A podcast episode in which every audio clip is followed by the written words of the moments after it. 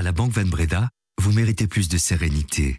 Plus de sérénité pour écouter le brief pendant que nous nous concentrons sur vos questions financières. Banque Van Breda. Bonjour, nous sommes le lundi 22 janvier et voici notre regard sur l'actualité, l'essentiel pour celles et ceux qui ont l'esprit d'entreprendre. Le brief de l'écho. Ravi de vous retrouver pour cette nouvelle semaine de brief. Mon invité ce matin est Cécile Neven. Bonjour Cécile. Bonjour. Vous êtes l'administratrice déléguée de l'Union Wallonne des entreprises. Cécile, il y a un peu plus de deux mois, vous disiez dans l'écho que les patrons wallons avaient le moral plutôt dans les chaussettes. Est-ce que les choses ont changé maintenant? Bah écoutez, c'est pas parce qu'on a le moral euh, dans les chaussettes que ça empêche l'action. Et donc en effet, bah, vous le savez, les chefs d'entreprise, ils sont quand même orientés solution. Hein. On n'est pas chef d'entreprise si on n'est pas déterminé. Donc on voit quand même une belle dynamique depuis un certain temps, avec de belles réussites industrielles qui montrent quand même comment les, entrepreneurs jouent un rôle clé dans la prospérité du territoire. On va en parler justement parce qu'il y a eu quelques nouvelles encourageantes euh, la semaine dernière euh, pour les entreprises et le business en Wallonie. Nous y reviendrons ensemble. On parlera aussi des élections qui se profilent et de la campagne qui a déjà bien démarré. Je suis Laurent Fabry, Cécile Neven est mon invité. Bienvenue dans le brief.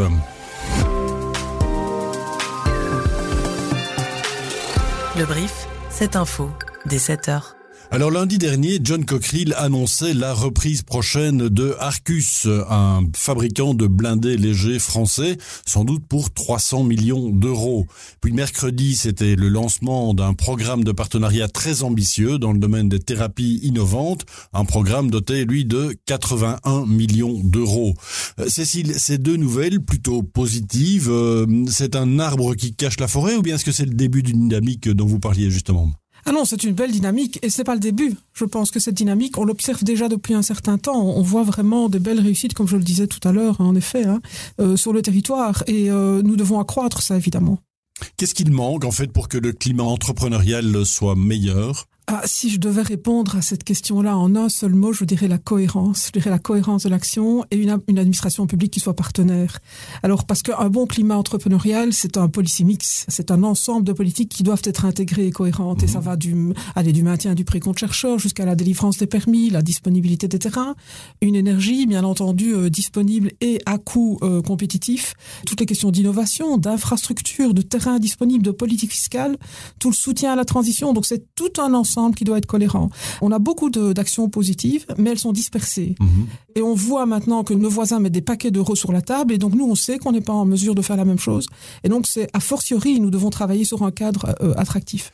Et au rayon des bonnes nouvelles encore, le groupe aérospatial wallon Sonaca a annoncé ce matin sa participation dans deux projets majeurs dans le domaine spatial, la conception d'un prototype d'usine de l'espace et d'un deuxième composant d'un système robotique important.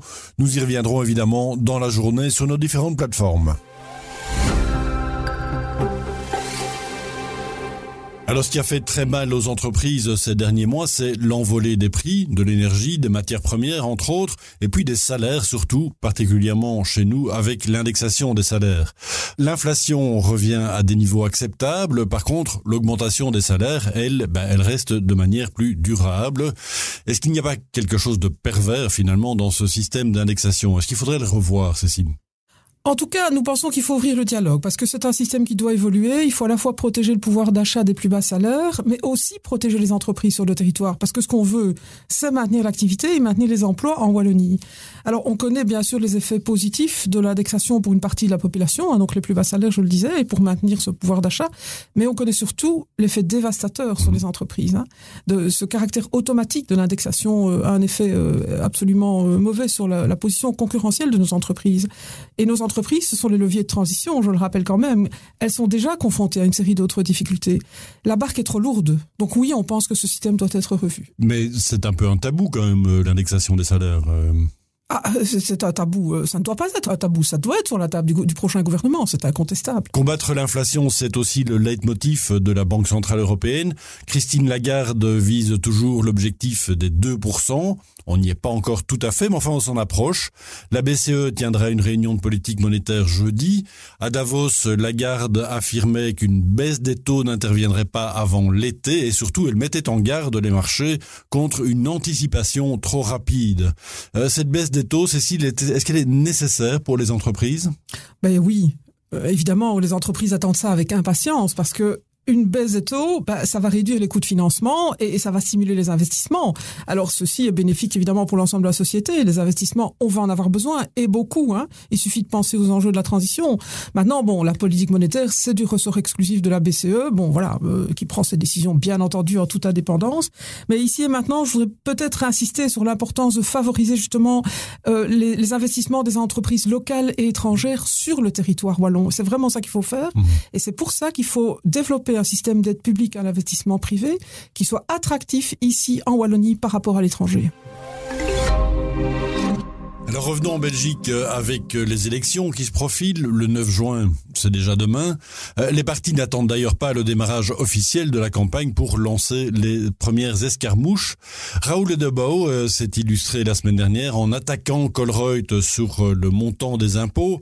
Il reconnaît finalement dans les pages de l'écho ce week-end que ces chiffres n'étaient pas le bon. Colruyt paye bien 24% d'impôts et non pas 0,27% comme le prétendait le PTB. Enfin, ça ne change pas grand-chose à, son discours. En substance, il dénonce une fiscalité à deux vitesses. Écoutez-le, il est interrogé par les journalistes François-Xavier Lefebvre et Quentin Joris. Je, tape sur les grands actionnaires. C'est vraiment important pour nous. Parce que les mécaniques que je décris ici, une PME ne peut pas y accéder. Elle va payer le plein pot. D'abord par la loi, et puis parce qu'elle n'a pas les fiscalistes pour pouvoir aider à faire tout ce genre de construction-là. Donc de ce côté, il y a une fiscalité à deux vitesses en Belgique. Il reste une fiscalité qui est faite sur mesure pour les multinationales. Quand il s'agit des salariés ou des, des indépendants ou des PME, là, il n'y a pas de problème, on peut douiller. Hein, c'est ça, axis, euh, euh, il n'y a pas de problème, on ne peut pas s'échapper. Et alors les grands, ils échappent à l'affaire. Ça, c'est le raisonnement du deux poids, deux mesures.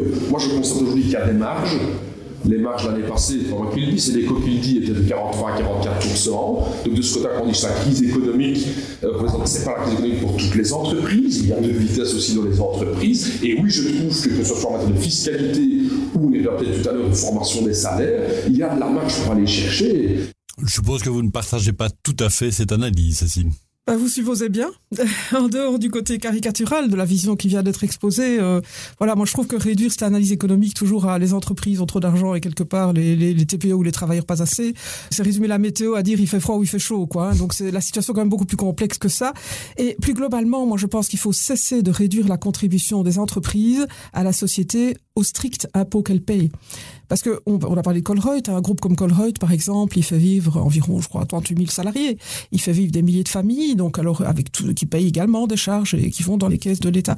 C'est aussi toute une série de sous-traitants, de fournisseurs, de transporteurs. Donc il y a là toute une chaîne de valeur avec un taux d'emploi indirect important. Mais voilà, je pense qu'il faut vraiment cesser de regarder l'activité économique par le minuscule bout de la lorgnette. L'entreprise a une action beaucoup plus large, elle a un mmh. rôle sociétal. Je pense aussi qu'il faut cesser d'opposer les entreprises entre elles selon leur taille, parce que développer des chaînes de valeur, c'est aussi réussir justement cette intégration-là de grandes entreprises, de PME, de TPE. Mhm. On a vu récemment différents partis faire un peu leur mercato dans la société civile, avec des recrutements dans le monde des médias notamment, mais aussi dans le monde de l'entreprise. Votre prédécesseur, par exemple. Euh, comment est-ce que vous voyez ces nouvelles vocations politiques? Bah, moi, je pense que la diversité au sein des politiques euh, et des listes est importante parce que ça, permet de garantir des décisions équilibrées et représentatives de la société. Alors, euh, et je pense aussi que l'action politique, ça n'est pas quelque chose de simple. Et tout ce qui peut contribuer à, à combler ce fossé qui se creuse entre les citoyens et, les politiques est une bonne chose. Et en l'occurrence, la participation des entrepreneurs, euh, c'est précieux évidemment parce ce sont des gens persévérants, agiles, sont assez orientés solutions pragmatiques aussi. Et je pense surtout qu'ils vont rappeler que l'importance l'importance est d'agir aussi rapidement, parce que le, délai de décision politique n'est pas cohérent avec les décisions euh, au sein des entreprises. Autre rencontre de l'écho ce week-end, Raymond Dierna, la récente patronne du Forum, euh, elle présentait son plan d'attaque en trois points. Le Forum doit devenir le premier partenaire RH des entreprises, particulièrement des PME et des TPE. Euh, deuxième axe, les formations pour relever le niveau des compétences en Wallonie. Et puis troisième pilier de sa stratégie, augmenter le nombre de demandeurs d'emploi accompagnés de 10%.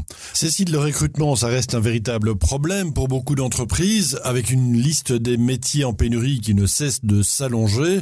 Est-ce que le, le Forum et les ambitions de Raymond Dierna répondent finalement aux attentes des entreprises? Pas seulement sur le papier, mais vraiment sur le terrain mais très partiellement, je dirais que 10% c'est trop peu, parce que bon voilà, on doit accélérer et amplifier toutes ces actions en effet pour euh, relever ce défi absolument crucial euh, qui est celui de l'emploi et de, de, ces 220 000 demandeurs d'emploi. Je pense que privé et public doivent être des partenaires pour faire ça, parce que ça touche tout le monde, ça touche les PME, les TPE, les grandes entreprises. Nous, on sera évidemment euh, tout à fait disposés à, à, à, collaborer. Bon, si on prend l'accompagnement précisément des demandeurs d'emploi, sur ce point-là, qu'est-ce qu'on constate, c'est que moins d'un quart des personnes au forum sont dédiées à l'accompagnement. Mmh. Et pourquoi ne pas faire davantage appel au privé? C'est ce que nous proposons. Alors, euh, on pense qu'il faut sortir de l'idée que le forum doit tout faire tout seul. Nous, on est orienté résultat. Elle le dit aussi d'ailleurs dans son entrevue, bah, on devrait s'entendre. À Bruxelles, ce dimanche, 9000 personnes se sont rassemblées pour réclamer un cessez-le-feu immédiat à Gaza. La Belgique a décidé vendredi d'envoyer une frégate en mer Rouge pour se joindre à la coalition anglo-américaine qui tente de protéger le trafic maritime contre les attaques de missiles lancées par les Houthis. Ces rebelles euh, qui détiennent une grande partie du Yémen attaquent les navires occidentaux en représailles de la guerre menée par Israël contre le Hamas dans la bande de Gaza. Euh, Cécile, la mer Rouge et le golfe d'Aden sont un passage stratégique évidemment pour le commerce international. Est-ce qu'on ressent déjà les effets de cette tension? Quels sont véritablement les risques pour nos entreprises? Mais oui, c'est sûr parce que l'incertitude c'est jamais bon pour les marchés et au niveau de la Belgique, comme vous le savez, qui est une économie ouverte assez dépendant du commerce international, ben, toute perturbation sur ces routes commerciales internationales entraîne des coûts supplémentaires, euh, notamment en termes de transport, par exemple, ou des retards de livraison de marchandises. Donc c'est un point à surveiller, bien sûr. De nouveaux bombardements ont eu lieu cette nuit dans le sud de la bande de Gaza et sur les positions du Hezbollah au Liban. Euh, les ministres des Affaires étrangères de l'Union européenne se réunissent aujourd'hui. Ils vont discuter de mesures de paix entre Israéliens et Palestiniens dont les chefs de la diplomatie seront présents aussi à Bruxelles. En cinq ans, l'autorité de protection des données en Belgique a infligé 2,2 millions d'euros d'amende pour des violations du règlement général de protection des données, ce fameux RGPD. Euh, mais près de la moitié de ces amendes ont été réduites ou annulées par la Cour des marchés. Le fisc ne touchera donc finalement que 1,2 million d'euros. Le montant total des amendes sur l'ensemble du territoire européen, puisque c'est une compétence européenne, est monté, lui, à 4,3 milliards d'euros fin 2023.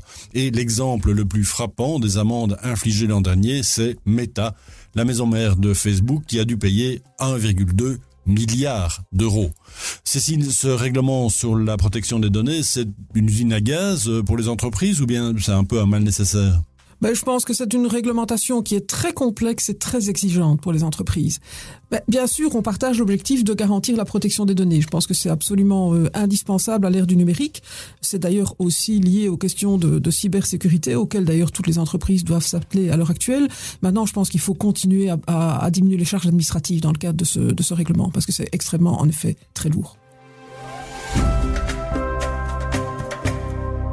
Il y aura une primaire républicaine demain dans le New Hampshire. Il y a de moins en moins de suspense sur le nom du candidat des républicains pour les prochaines élections présidentielles. Euh, c'est déjà Déjà que Donald Trump était largement en tête des sondages, Ron DeSantis a jeté l'éponge. Le gouverneur de Floride s'est retiré hier soir et appelle à voter pour Trump. Cela ne laisse du coup plus beaucoup de chance à Nikki Haley, la dernière alternative à l'ancien président pour l'investiture républicaine. L'ancienne gouverneure de Caroline du Sud jouera un peu son va-tout dans le New Hampshire, vu comme sa dernière chance après une décevante troisième place dans l'Iowa, où Donald Trump a remporté haut la main les caucus il y a une semaine. Le dernier obstacle sur la route de Trump risque d'être la décision judiciaire de la Cour suprême, devant laquelle il a contesté son inéligibilité dans l'État du Colorado. La Cour commencera à étudier le dossier le 8 février prochain.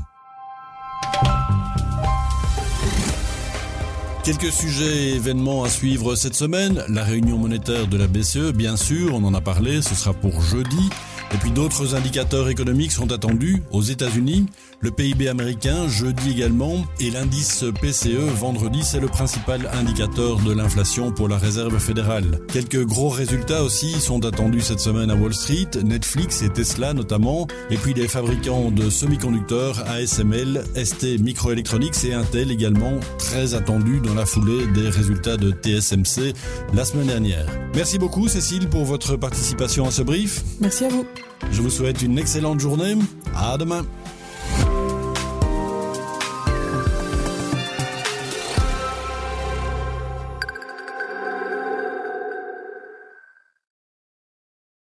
La Banque Van Breda, vous méritez plus d'équilibre, plus d'équilibre financier, plus d'équilibre financier pour vous et votre entreprise pour pouvoir vous concentrer sur votre équilibre vie professionnelle, vie privée.